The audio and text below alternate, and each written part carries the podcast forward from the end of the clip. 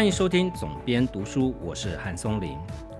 今天要为大家介绍的这本书，出自一位我非常喜欢的作家，他叫比尔布莱森。这本书的书名主书名是《身体》，副书名是《给拥有者的使用说明书》哦。那这本书从书名来看，你可能不太清楚主要内容是在讲什么。简体版中文的译名比较直白，就是《人体简史》。我们一般人如果不是碰到重大的疾病，可能很难或没有什么机会去理解我们身体作用的机制啊。就像书里面讲说，大脑这个器官百分之七十五到八十都是由水分所组成，呃，其中带着一点蛋白质，剩下的可能是脂肪哦。像这样的冷知识，我们可能平常是不会去理解它的。但这本书用非常浅显易懂、非常幽默风趣的口吻，告诉你一箩筐关于人体的故事。从这里面，我们更清楚我们的身体的构造，它如何运作以及它的机制。一段音乐过后，就开始让我为你导读这本《身体》。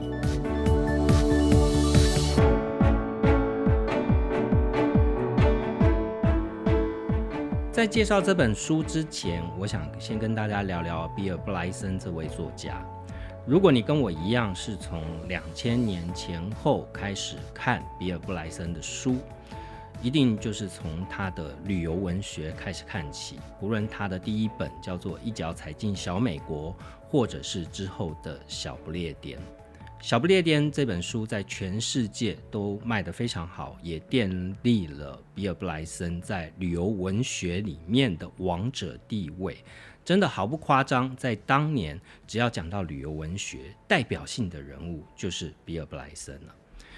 呃，时报出版在今年曾经对比尔布莱森的这本小不列颠出了新版哦。所谓的新版，其实就是重新。再版而已哈，但是其实不妨碍大家重新去阅读他的书，因为比尔布莱森他写旅游文学有一个非常跟别的旅游文学作家不一样的地方，是在于说他的出身，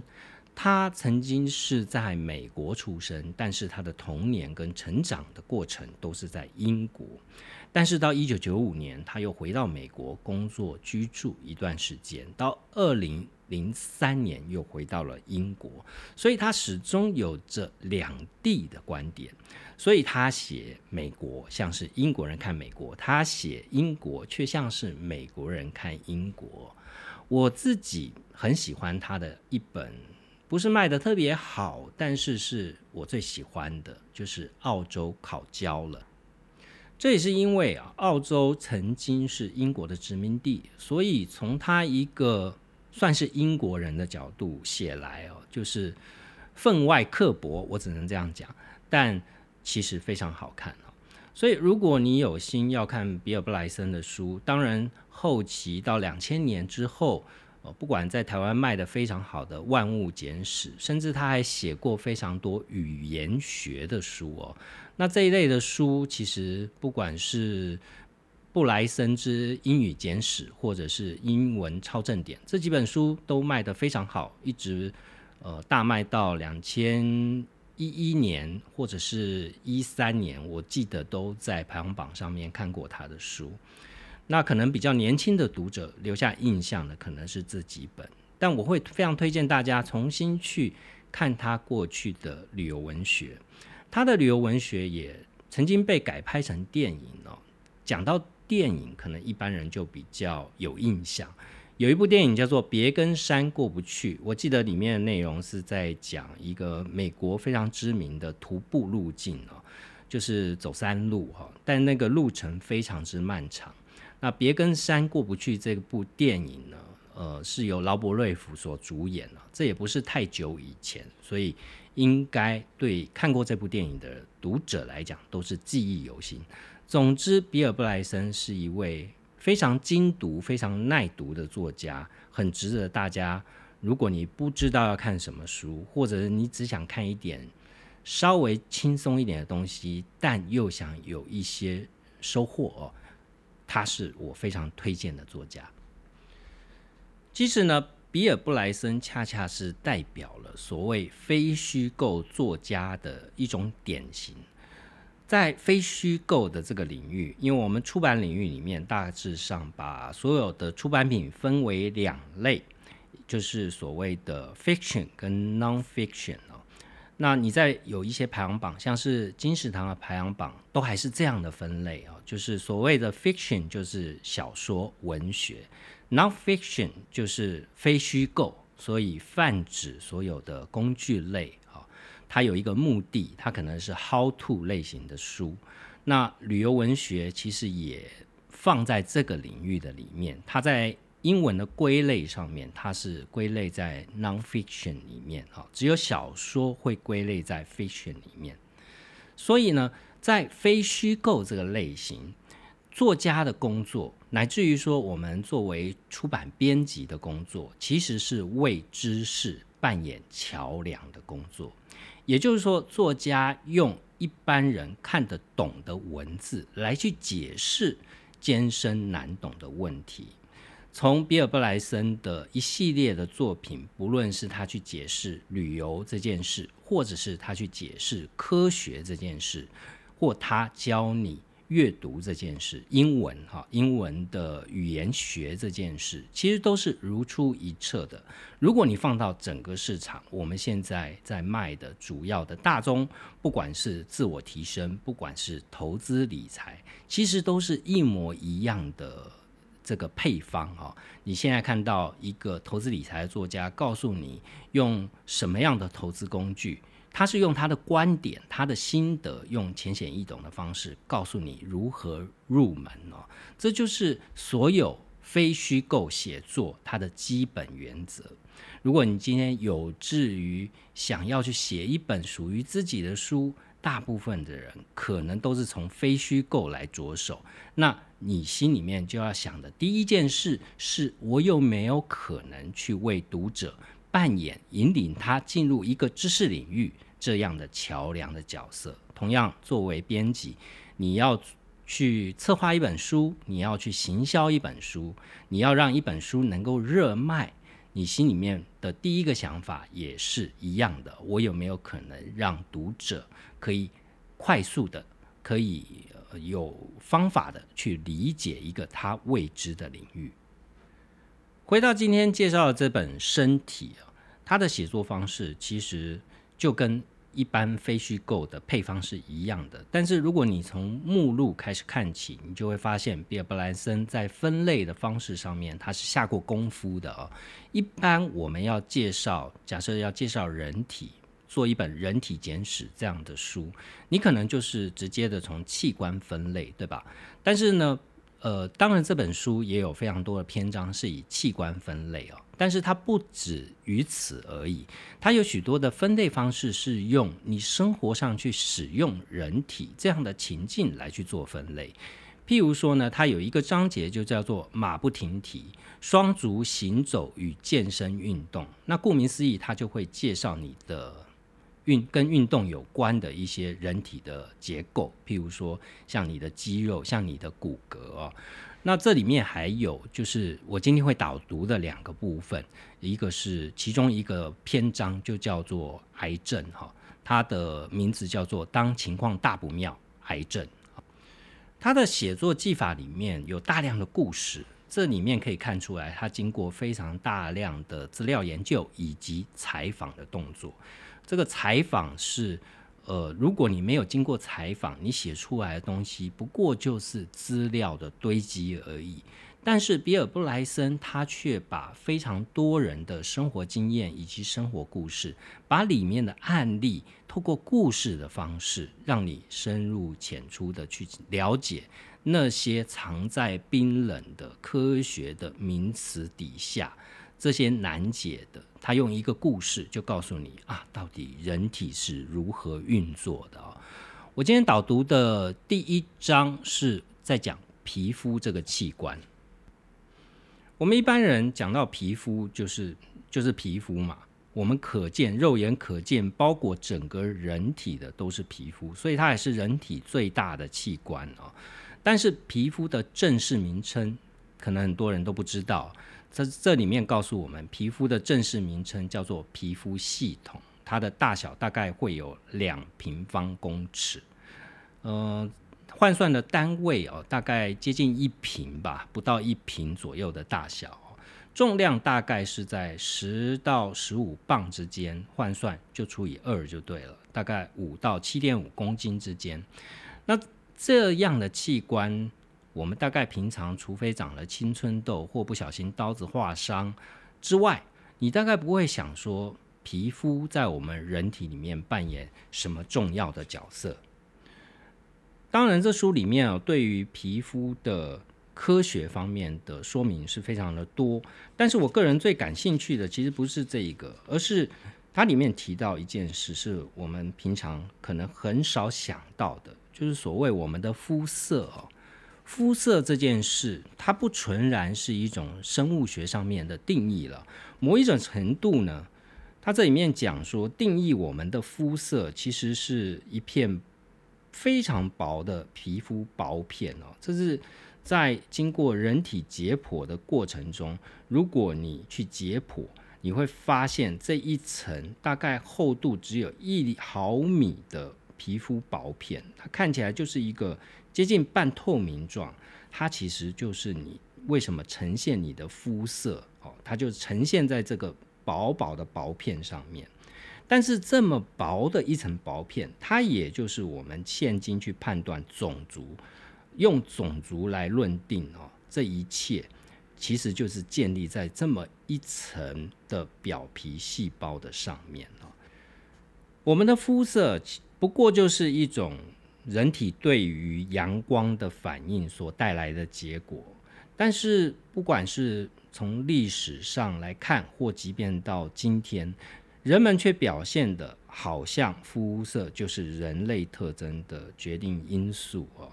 这我们可以从非常多的种族歧视的新闻、种族歧视的历史上面都可以看得到。有多少人因为他们的肤色而被奴役、被仇视、被以私刑处死，或者是被剥夺基本人权？比尔·布莱森用这种非常特殊的观点来去看肤色这件事，以及皮肤这个器官在人类的历史上所扮演的角色，从这里面去带到去解释，到底皮肤这个器官是如何形成颜色。的这个科学的原理哦，那这个观点就是我觉得它跟其他写作者不一样的地方啊。从目前人类可以得知的这个科学的论述里面来看，皮肤是从种种的色素来获得颜色，而在这些色素里面，到目前所发现最重要的一个分子，正式的名称叫做黑真黑色素哦，我们一般都称为。黑色素，它是生物学里面最古老的分子之一，普遍存在在各种的生物的身上啊，不只是为我们皮肤上色而已，它也为鸟类的羽毛带来色彩，鱼类的鳞片啊，这些都是乌贼的墨汁哦，它为什么是黑色？那黑色素它是一种。除了是上色的功能之外，其实对于生物来讲，更重要的功能，它是一个绝佳的天然防晒油啊。所以这样的黑色素，它其实产自一种叫做黑素细胞的这样的细胞里面不管我们的种族是什么，我们是黄种人、白种人，或者是黑人啊，你的黑素细胞的数目其实都是。一模一样的，之所以会造成肤色的差别，只是在于说你的细胞所制造的黑色素，它的产量不同哦。黑色素在实际上经常会对日光所做出一些反应，那产生在我们的脸部上面，它可能是一种局部的反应，譬如说像雀斑呢。那雀斑就是我们不管是任何一种有色人种都会产生对于日光的一种反应。不同地区的人类在经过演化的过程里面，会产生相同或者是不同的肤色。这里面有一个专有名词叫做趋同演化，运用在肤色的层面，就是呃，在很多不同的地点，但是它的肤色却是相同的，这里面并没有任何的迁徙所带来肤色的改变的原因。像是在印度洋上面的斯里兰卡，跟在太平洋上面的波利尼西亚这两地人们的肤色同样都是淡棕色。这个原因并非是他们之间有任何直接的遗传学上面的连接，而是他们个别独立的去演化成这样的肤色。那在这个演化肤色的过程，也就是说，为什么？纬度比较高的人比较多是白种人，纬度比较低的人比较多是呃更深颜色的人种呢。这在演化的过程叫做色素脱失，这必须要有一个过程的演进。这样的演进的过程，在以前认为可能是要花一万年到两万年左右的时间，但是现在借助基因科学的研究，可能。呃，得到的结果可能只需要花上两千到三千年的时间。我们都会觉得说，肤色的浅淡可能是因为人类的迁徙哦，跟农业的兴起所造成的结果。这里面就像我刚刚讲的，纬度的高低，你这个生活方式的不同，可能会造成，譬如说你在北欧的人，他的肤色一定会比较浅嘛。但是为什么呢？到底是为了什么原因，它要变得颜色比较浅呢？这里面跟一个元素非常有重大的关系，就是维生素 D 啊。维生素 D 是呃我们人体无法自然产生的一种元素，但是它又对于人体维持运作健康非常重要。它形成有助于。强健的骨骼跟牙齿，它会增强人体的免疫系统，可以对抗癌症，以及它对于心脏的运作的功能保持正常啊。这么重要的一种元素，在大自然界有非常多的生物，它是可以自行产生的，它不用靠外界来取得。但是人类这个物种，它只能靠两种方式来取得维生素 D。第一种方式是经过日光的曝晒之后，由人体中来合成；第二个是你必须要从食物当中来摄取啊。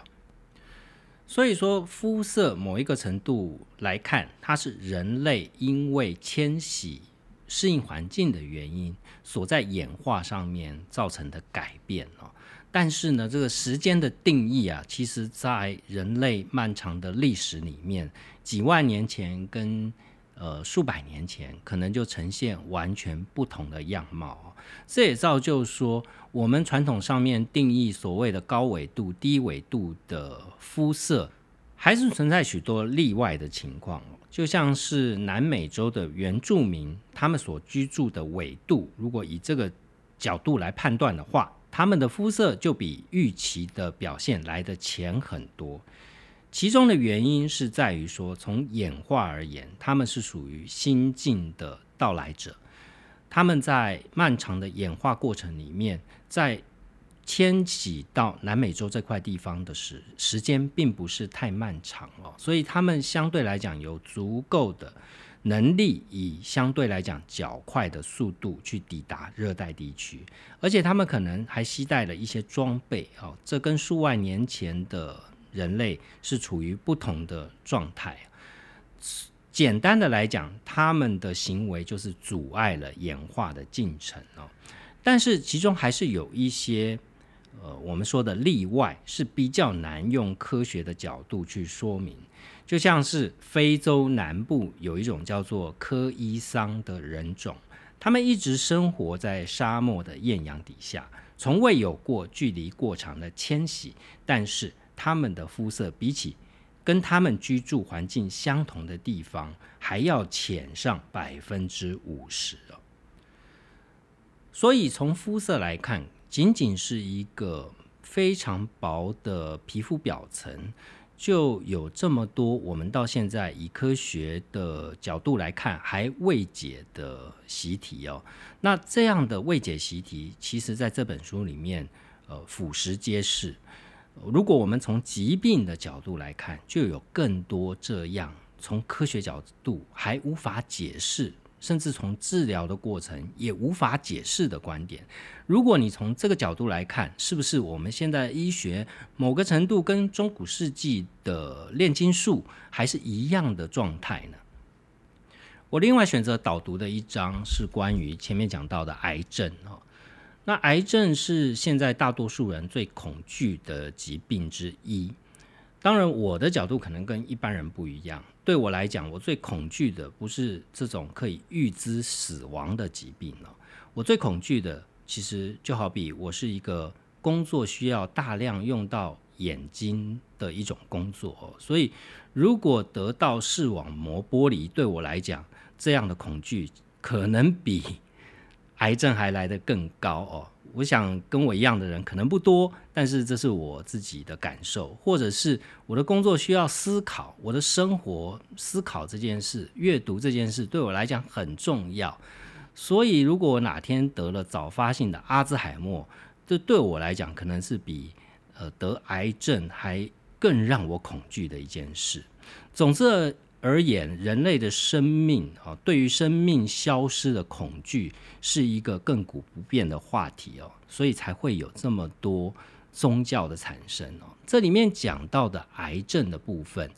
呃，人类的寿命其实是我们对于癌症恐惧的一个关键。癌症是一个在一百年前可能还不被大多数人所认知的一种疾病。简单来讲，就是过去人类的寿命通常还未尝到足以让许多人罹患癌症，呃，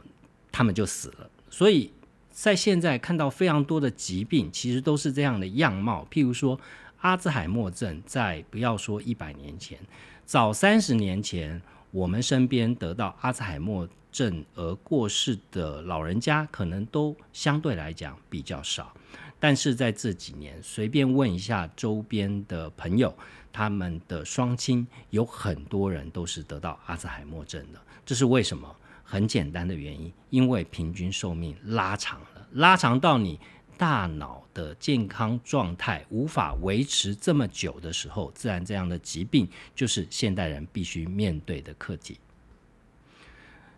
在十九世纪的人对于癌症这件事可能都处于一知半解的状态，但是到二十世纪情况却有很大的改观。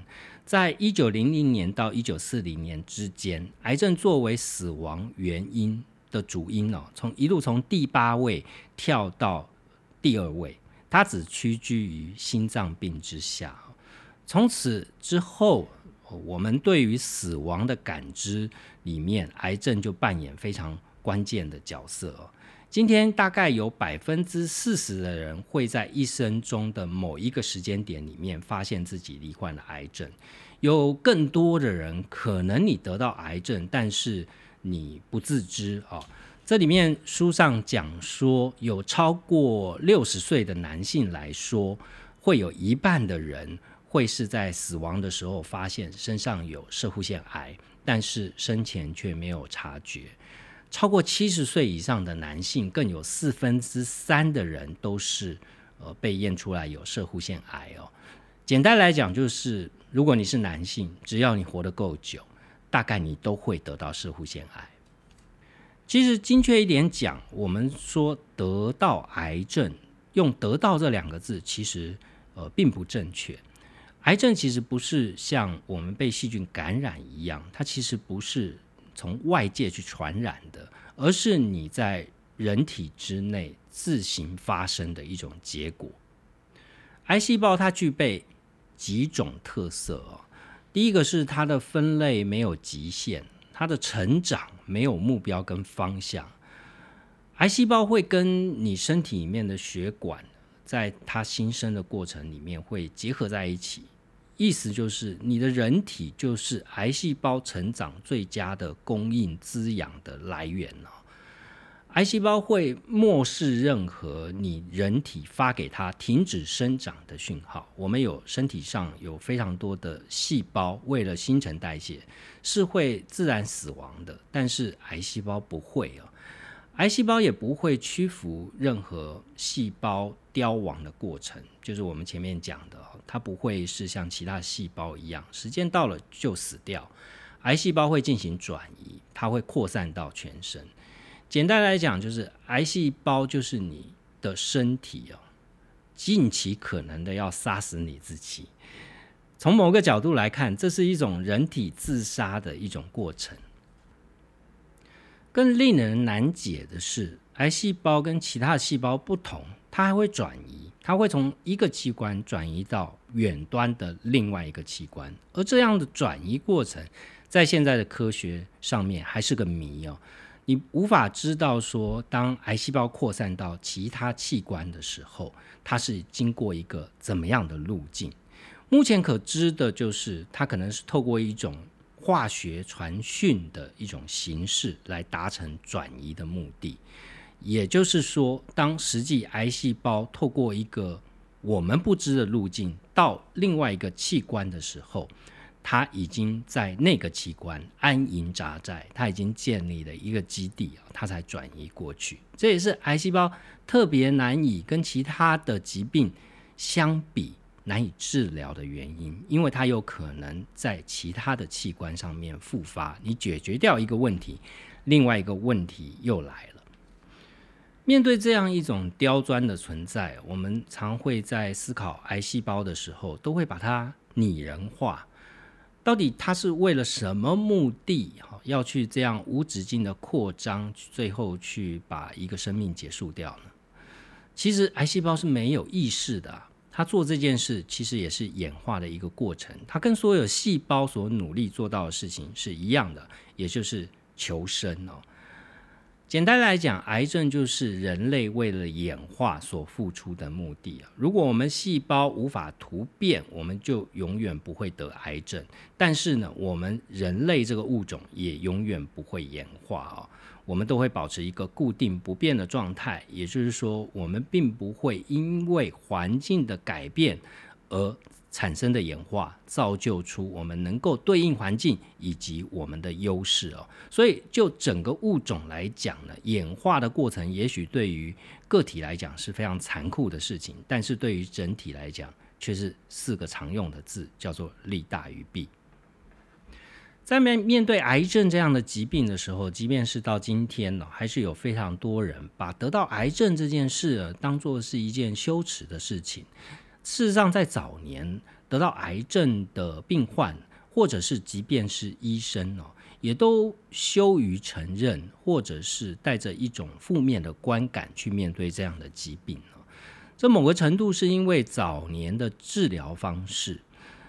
那这书里面讲到，在十九世纪的时候，面对乳癌的状况啊，乳癌在所有的癌症里面，已经是相对来讲。比较好治的一种癌症，为什么？因为它独立于你其他人体的脏器器官之外，它是一个外部的结构。但是乳癌有一个非常让病患难以接受的点，就是它到后期它会产生皮肤的溃烂，它会产生一个洞哦，然后会流出恶臭的脓水，所以让罹癌者得到乳癌的人。他会很难在人群里面去正常的生活。书里面提到一位一八一零年法国的一位小说家啊，他曾经在四十八岁的时候罹患了乳癌。那当时他就面临到这个尴尬的困境啊，他有一个洞在乳房上面，所以他根本没有办法跟其他人来往。当时唯一治疗的方式就是所谓的外科手术哦。但是你要想到说，我之前曾经有导读过一本麻醉的书哦，跟麻醉的科学有关的书，人类能够操控自如的使用麻醉这样的技法，其实也是将近一百年左右的事情哦。那在一八一零年的时候，麻醉基本上还不是非常成熟的一件事，当时的外科手术是。有如酷刑一样，非常的折磨这位病人。他接受了乳房切除手术，这短短只有十七分钟的手术，他却像呃一辈子一样那么久的一场酷刑。但是呢，这样的手术还是有用的。基本上，这位病人之后又活了二十九年了。在我们现今治疗癌症的过程，大概是三种方式：第一个是外科手术。把肿瘤给切除。第二个是放射线治疗，第三个是化学治疗。那在十九世纪的中期，因为麻醉剂的发展，大大的消除手手术所带来的立即性的疼痛跟病患所感到的恐怖哦，所以在进入到现代时期以后，乳癌的治疗就是呃。因为麻醉，外科手术变得更容易，但是更容易哦，其实不见得是癌症病患的一种福音。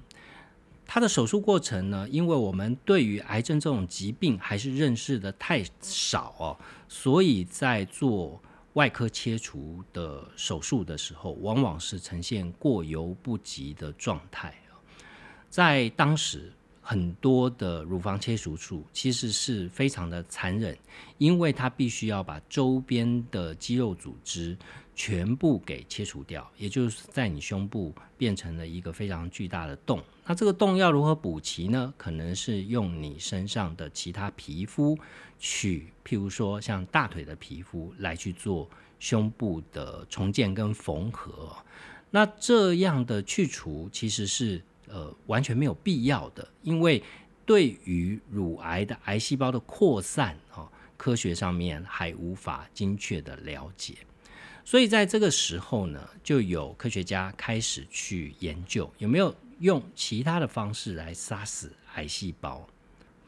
在十九世纪末期、二十世纪初期的时候，正是人类发现放射线元素的年代哦，到一八九。八年，居里夫人、居里夫妇发现了镭元素哦。那在这之前呢，人们就已经知道说，人体暴露在镭以后，镭会在骨骼里面累积下来。但是当时对于放射线，人体暴露在放射线底下，跟现在不一样哦。大家避之唯恐不及，但是在当时却认为。暴露在放射线底下，对于人体是一件好事哦。这件事有多荒谬呢？在当时曾经有一个非处方用药叫做雷补啊，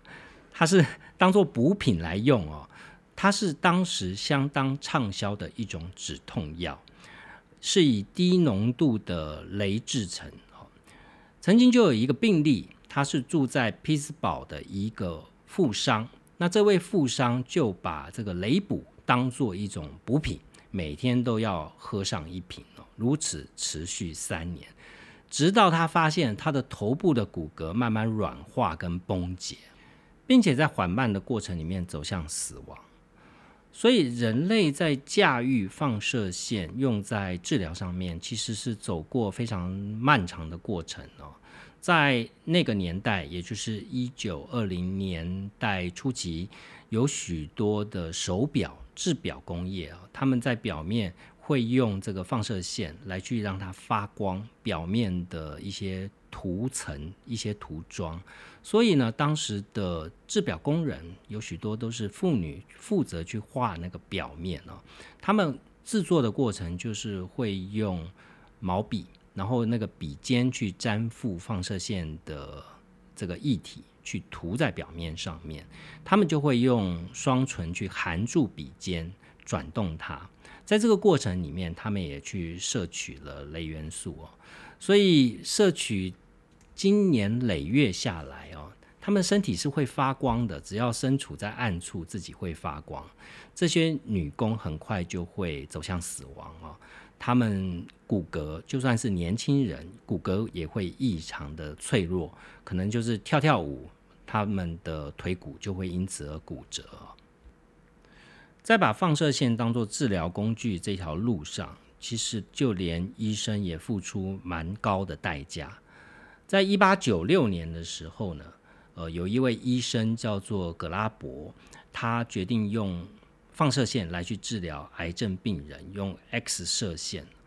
但他长年累月的实验，因为当时他还年轻呢，他完全不知道该使用多少剂量，只是凭自己的猜测啊。今年累月下来，虽然他这个数据呃让他得到了一些经验，知道使用什么样的剂量可能对于呃消灭癌细胞这件事是有帮助的，但是呢，他因为没有做足够的防护措施哦，所以在一九五一年的时候，他的全身其实长满了各种肿瘤，尤其是在他的脸部，因为受到最多的辐射线的曝晒啊，那多次的手术造成他面貌的严重的改变，甚至他的房东都不敢租房子给他。我觉得这就是医学史上的科学怪人呐，他把他为了医学上面的进步哦，奉献了自己的外观、五官、外貌。为近代电力放射线治疗的基础，其实是一对兄弟啊。这对兄弟是因为他们的母亲，呃，得到了癌症，但是因为预估他只有三个月的寿命可活嘛。那这对兄弟呢，其中一位是医生，另外一位则是物理学家。哈，这位物理学家他当时正在加州大学伯克莱分校新成立的辐射研究室担任主任。当时那个辐射研究室，呃，刚刚发明了回旋加速器啊。回旋加速器，相信对于科普有兴趣的读者都不陌生，它就是一种粒子加速器啊。那这样一台粒子加速器，当时当时在美国国内最具威力，能够生产一百万伏能量的 X 射线的机器。那因为这位科学家刚好有这样的机会啊，他可以随意的去使用这样的一台机器，所以这对兄弟就开始研究有没有可能把这台机器用在人体上面。他们就等于是拿自己的妈妈做实验了，这也是没有办法的事，因为他妈妈就被诊断出只剩三个月的寿命了。他们将一种刀盒子。的射速直接瞄准母亲的肚子啊！当然，这是一个非常折磨的过程啊。病人叫做劳伦斯女士啊，她在这个治疗过程里面是疼痛难安。呃，她甚至请求两个儿子，干脆让她就死了算了啊，不需要接受这样的折折磨。身为人子，这也是一种心理上的煎熬啊。但是呢，他的儿子还是坚持了下去哦。结果，劳伦斯女士经过了这几次的治疗，她的癌症得到缓解。她另外呢，又存活了长达二十二年。基本上，我们现今的放射线治疗的疗法，跟一九三七年劳伦斯女士所接受的这样的放射线疗法，基本原理大同小异。但是，现今的科技已经能够控制放射线照射的范围，能够尽量的减少伤害。人体健康的细胞，精准的打击癌细胞，同时为接受治疗的人跟医生提供最好的保护哦，就是你可以只打你想要打的地方，施打的医疗人员也不会受到放射性的伤害哦。这是多年的科技进步所造成的一些变化，但原理上面并没有太大的不同哦。如果我们看第三种癌症的治疗方法。也就是化疗，哦，化学药品的治疗，其实也是跟放射线治疗一样哦，它的缘起也是一个呃完全不经意的发生。化学治疗呢，其实是从化学武器来的，这可能我们一般人都没有想到哦。在一次世界大战以后，其实世界各国都已经呃订立的条约，要防止使用化学武器这样。没有人道的一种杀戮的行为，但是呢，现实是现实是如此哦，就是有非常多的国家还是默默在研发这些致命的化学武器。那在一九四二年的时候，美国有一艘海军补给船，这艘船呢它上面就载着致命的化学武器，叫做芥子气炮弹。他当时停在意大利的巴黎港，那遭到德军的空袭哦，呃，这艘船就被炮弹打到，所以它爆炸了。爆炸当然就释放出了呃一整团的芥子气啊，飘散在附近辽阔的区域。那当然，附近的人很多就因为这样而死亡。美国的军方认为这件事恰恰是一个可以去研究。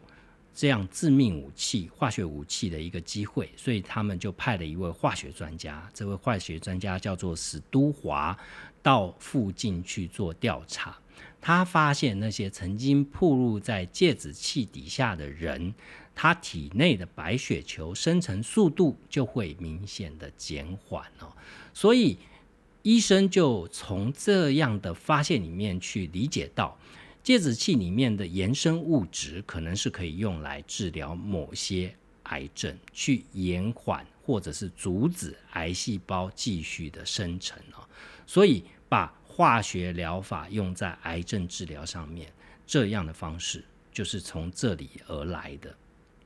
我们现在在面对癌症这样的疾病的时候，正常的处理方式大概不外乎上面提到的外科手术、化学治疗。放射线治疗三种的主力疗法交替哦，但是科技也造成了非常多的改变。除了在化学治疗的药物上面有更多的选择，针对不同的癌细胞之外呢，也有更新的，譬如说像标靶疗法或者是基因疗法哦，这些不一而足的疗法都造成了癌症的致死率有效的降低。降到多低的程度呢？大概在二十五年的期间哦，呃，我们现在所熟悉的大多数的癌症，不论是肺癌、结肠癌、射护腺癌，或者是睾丸癌、乳癌这样的死亡率，都降到只有百分之二十五跟九十哦，就是原本的死亡率降低了百分之二十五到九十这样的高比例。现今如果以美国而言，假定癌症的死亡率保持不变，会增加两百四十万的死亡人数。但是呢，我们人类在面对癌细胞的漫长战争，其实还有漫漫长路要走哦。这条路其实呃还是看不到尽头的，我们还有非常多未知的领域必须要去探索，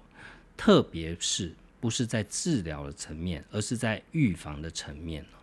现今我们有非常多高科技的诊疗方式，可能可以发现早期的癌症，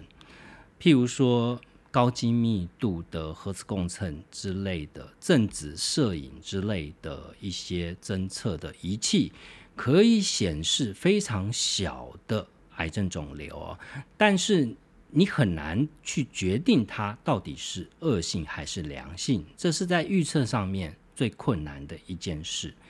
另外一件事是，我们现在可以透过许多基因的检测来去判断说，你的体质、你的基因是不是有可能罹患癌症。这样的罹患的可能性有可能是非常高的。所以我们曾经在新闻看到。呃，美国知名的影星安吉丽娜·裘丽，她因为验出了她有极高的可能性得到乳癌，所以她做了乳房切除术啊。那这件事，我们一般人没有得到癌症的人，可能会觉得有点荒谬啊。你为了一个没有发生在你身上的疾病，然后就切除掉你的器官。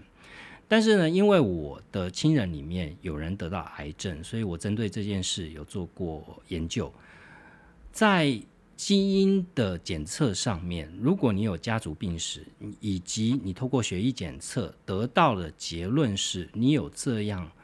的可能性，这个可能性可能是高达六成以上哦。那为了这六成，可能是已经非常非常高的比例，你有可能得到。癌症的机会，你去做这样预防性的疗法，也不是不能理解的哦。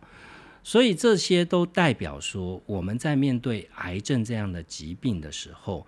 现今的科技大部分做到的都是事后的治疗，但事后的治疗我们又很难。虽然现在已经比以往的痛苦降低很多了，但是我们没有办法排除在治疗过程中所造成的非常大的副作用。所以在癌症的研究上，应该是要未来的目标是要放在预防而非治疗上。但以现今的状况来看，就全球而言，大概仅仅只有百分之二或百分之三的癌症研究经费是花费在预防上面的。如果预防的经费能够再多，科技的进展能够再往前进，也许就能达到所有医生的梦想，就是治疗癌症不再是一件辛苦的事，它可能可以被预防。这些辛苦的病人就不必再回到医院里面去。